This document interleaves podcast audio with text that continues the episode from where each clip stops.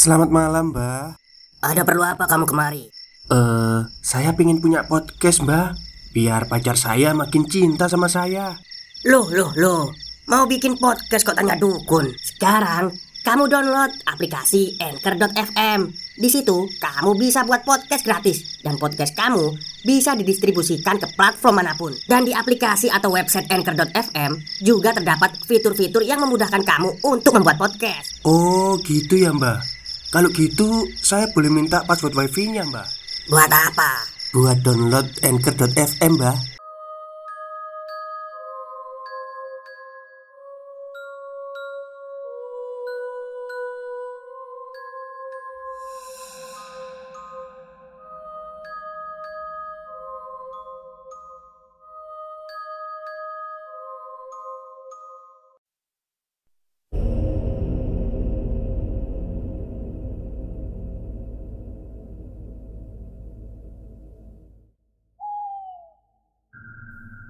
Assalamualaikum warahmatullahi wabarakatuh. Halo semuanya.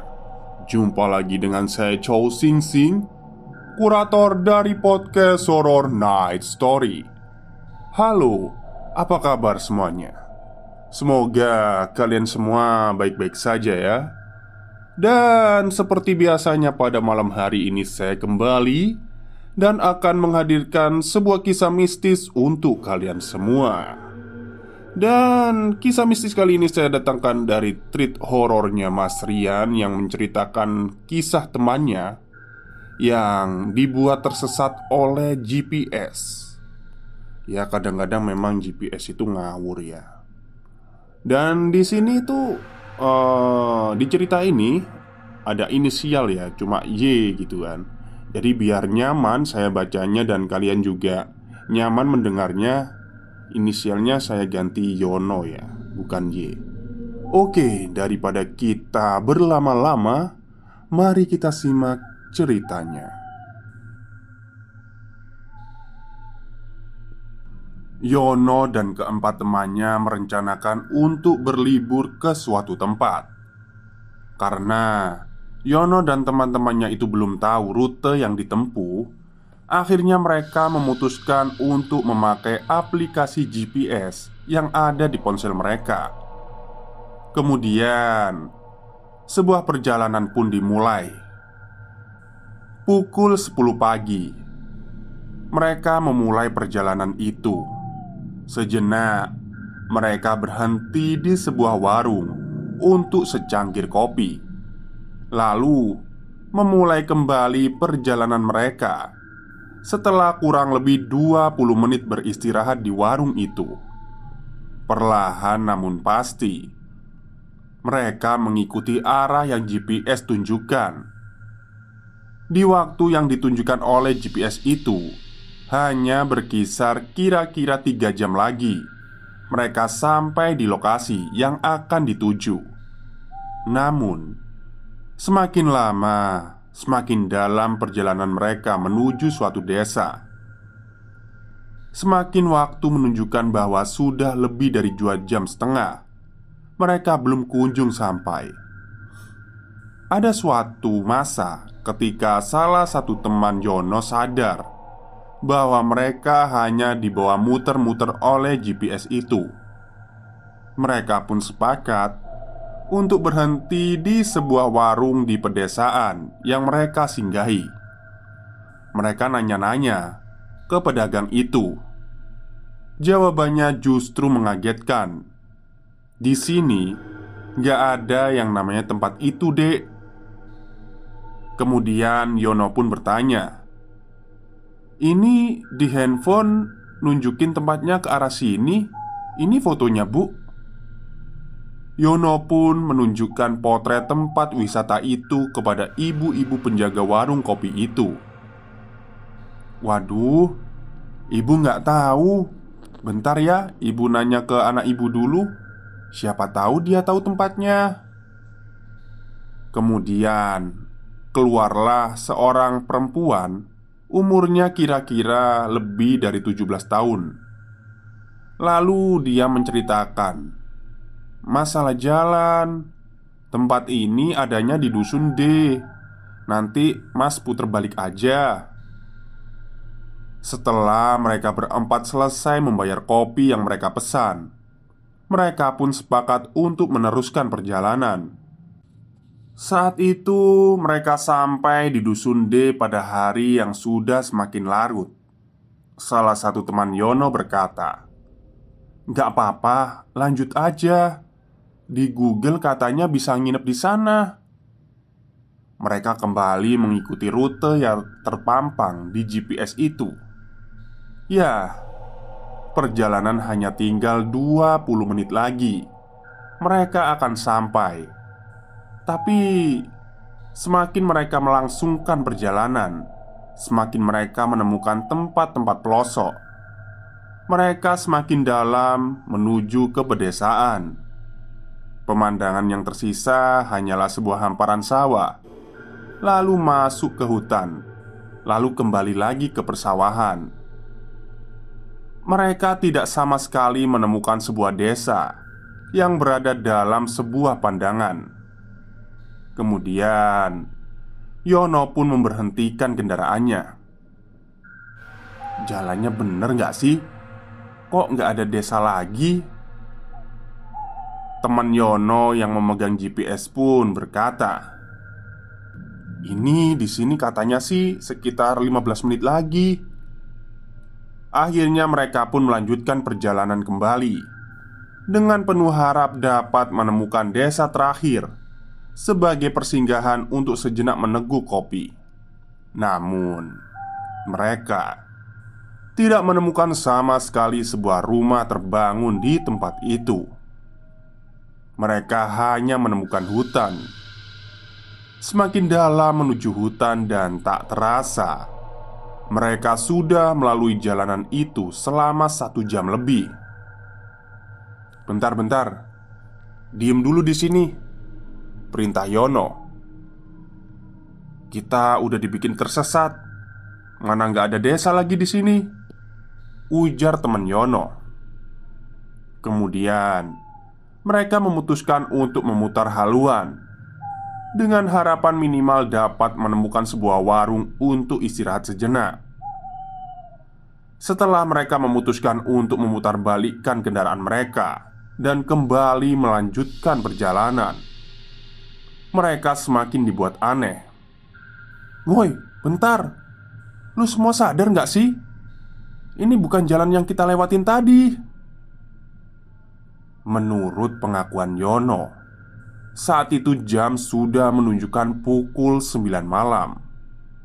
Kemudian Mereka menyeting GPS menuju arah tempat tinggal mereka. Dengan harapan dapat menunjukkan jalan kembali Menuju arah pulang. Namun Semakin mereka meneruskan perjalanan Semakin mereka menemukan keanehan Pemandangan sawah tidak ada dalam pandangan. Mereka hanya menemukan sebuah pemandangan hutan belantara. Tidak ada kehidupan di sana. Di atas motor, Yono terus membaca istighfar berkali-kali hingga kemudian mereka melihat ada sebuah pedesaan di depan sana. "Woi, ada desa! Kita selamat!" Tapi ini adalah sebuah awal dari sebuah tanda tanya besar. Ah, jangan mikir macem-macem lu. Di sana ada warung kopi. Kita istirahat aja dulu di sana. Kata teman Yono. Mereka berempat pun memutuskan beristirahat di warung itu dengan memesan kopi dan mie instan. Bentar cuy, ini ada suara anak ayam. Ganggu banget deh. Gue jadi merinding. Oke. Gue udah pasang earphone. Soalnya Keluar rumah gak berani. Asli. Oke kita lanjut. Penjaga warung kopi itu adalah wanita parubaya. Usianya sekitar kurang lebih 60 tahun. Itu perkiraan teman gue mereka pun bertanya ke si nenek itu, "Nek, Kalau jalan ke dusun D lewat mana ya? Nenek itu menjawab Istirahat aja dulu di sini dek Kemudian Yono angkat bicara Kami nggak bisa santai-santai nek Harus buru-buru pulang Kemudian nenek itu menunjukkan jalan ke dusun D. Mereka pun melanjutkan perjalanan. Saat hendak membayar apa yang telah mereka pesan, nenek itu menolaknya. "Loh, kenapa, Nek?" Nenek itu menjawab, "Nenek tahu kalian pasti mampu membayar, tapi nenek nggak butuh itu. Silakan kalian pulang." Keluarga kalian sudah menunggu di rumah. Kalian bukan dari desa ini, kan? Seketika Yono dan teman-temannya kaget. Kenapa nenek itu bisa tahu? Stop, stop. Kita break sebentar. Jadi gimana? Kalian pengen punya podcast seperti saya? Jangan pakai dukun, pakai anchor. Download sekarang juga gratis. Kalian berasal dari jauh. Nenek tahu. Kalian juga mau berlibur, bukan? Pulanglah. Di sini nggak ada tempat wisata yang kalian mau. Nenek itu kembali mengeluarkan kata. Oke lah. Kemudian Yono dan teman-temannya kembali melanjutkan perjalanan menurut arahan si nenek. Mereka pun kembali menemukan pemandangan persawahan yang saat pertama mereka lewati. Saat mereka menengok ke belakang, desa itu sudah tidak ada. Nenek tadi itu siapa? Dan tempat yang mereka singgahi tadi sudah tidak ada. Mereka kemudian mengingat pesan dari si nenek. Teruslah ingat nama Tuhanmu, niscaya keselamatan akan menyertai. 20 menit kemudian Mereka pun bertemu dengan Dusun D. Alhamdulillah. Akhirnya kita selamat Ucat teman Yono. Kemudian mereka beristirahat di rumah salah satu warga di sana. Mereka pun menceritakan apa yang telah mereka lewati tadi.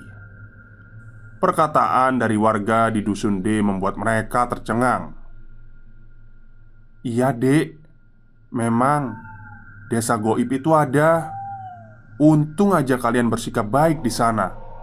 Kalau enggak Mungkin Nasib kalian sama kayak rombongan yang pernah masuk ke desa itu. Ada apa pak? Kenapa rombongan itu? Kata Yono penasaran. Mereka ditemukan gak selamat. Proses pencariannya pun lebih dari lima bulan Kemudian Yono bertanya tentang tempat wisata yang akan mereka kunjungi. Tempat ini ada di seberang sana, tinggal jalan kaki aja. Oh, jadi dari tadi kita dibikin tersesat sama GPS sialan ini. Ucap teman Yono geram. Kemudian, warga itu memerintahkan mereka untuk segera mandi dan istirahat karena hari sudah larut. Menurut Yono, saat itu sudah pukul satu malam. Singkat cerita, pagi pun tiba. Mereka berempat bangun dari tidurnya, minta izin untuk pamit pulang. Gak jadi ke tempat wisatanya? Enggak, Pak. Kami pamit pulang saja.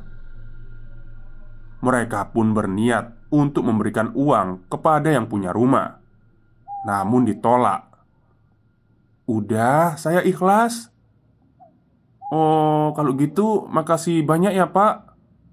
"Makasih." "Iya, sama-sama. Udah nggak usah terlalu berlebihan." Kemudian mereka pun memulai perjalanan untuk pulang, dan kemudian sampailah mereka kembali ke titik nol, tempat mereka memulai perjalanan apa yang telah mereka alami, mereka jadikan pengalaman bahwa alangkah baiknya ketika kita berada di suatu tempat yang kita tidak tahu harus saling menghormati dan bersikap baik. Mereka pun belajar bahwa ketika kita tidak tahu sesuatu, lebih baik bertanya daripada bertindak sendiri. Dan itulah akhir perjalanan Yono. Menurut Yono, sebenarnya dia nggak berani nyeritain hal ini. Tapi, menurut dia ini mungkin bisa menjadi pelajaran untuk semua orang. Selesai. BTW, sampai sekarang Yono masih bingung. Kopi sama mie instan yang nenek buatin itu asli atau bukan? Oke. Itulah cerita singkat dari Mas Rian Yang menceritakan tentang kisah temannya yang tersesat gara-gara GPS ya. Memang GPS itu kadang-kadang suka ngawur ya. Jadi pernah itu suatu ketika uh, Teman saya dan saya Ya rombongan lah ya. Tiga orang gitu ya Satunya sepeda motor sendiri Saya dibonceng mau bukan liburan ya, lebih tepatnya itu ada urusan lah ya, nolongin teman. Nah, itu kan lewat pacet. Terus akhirnya nurut sama GPS. Nurut sama GPS itu malah diarahin ke jurang gitu. Ya untungnya kita apa ya? Ya untungnya itu hari itu kayak siang ya, jadinya cerah gitu. Jadi ya nggak nyemplung Alhamdulillah. Coba itu malam ya nggak tahu lagi. Oke mungkin itu saja cerita untuk malam hari ini. Kurang lebihnya saya mohon maaf. Wassalamualaikum warahmatullahi wabarakatuh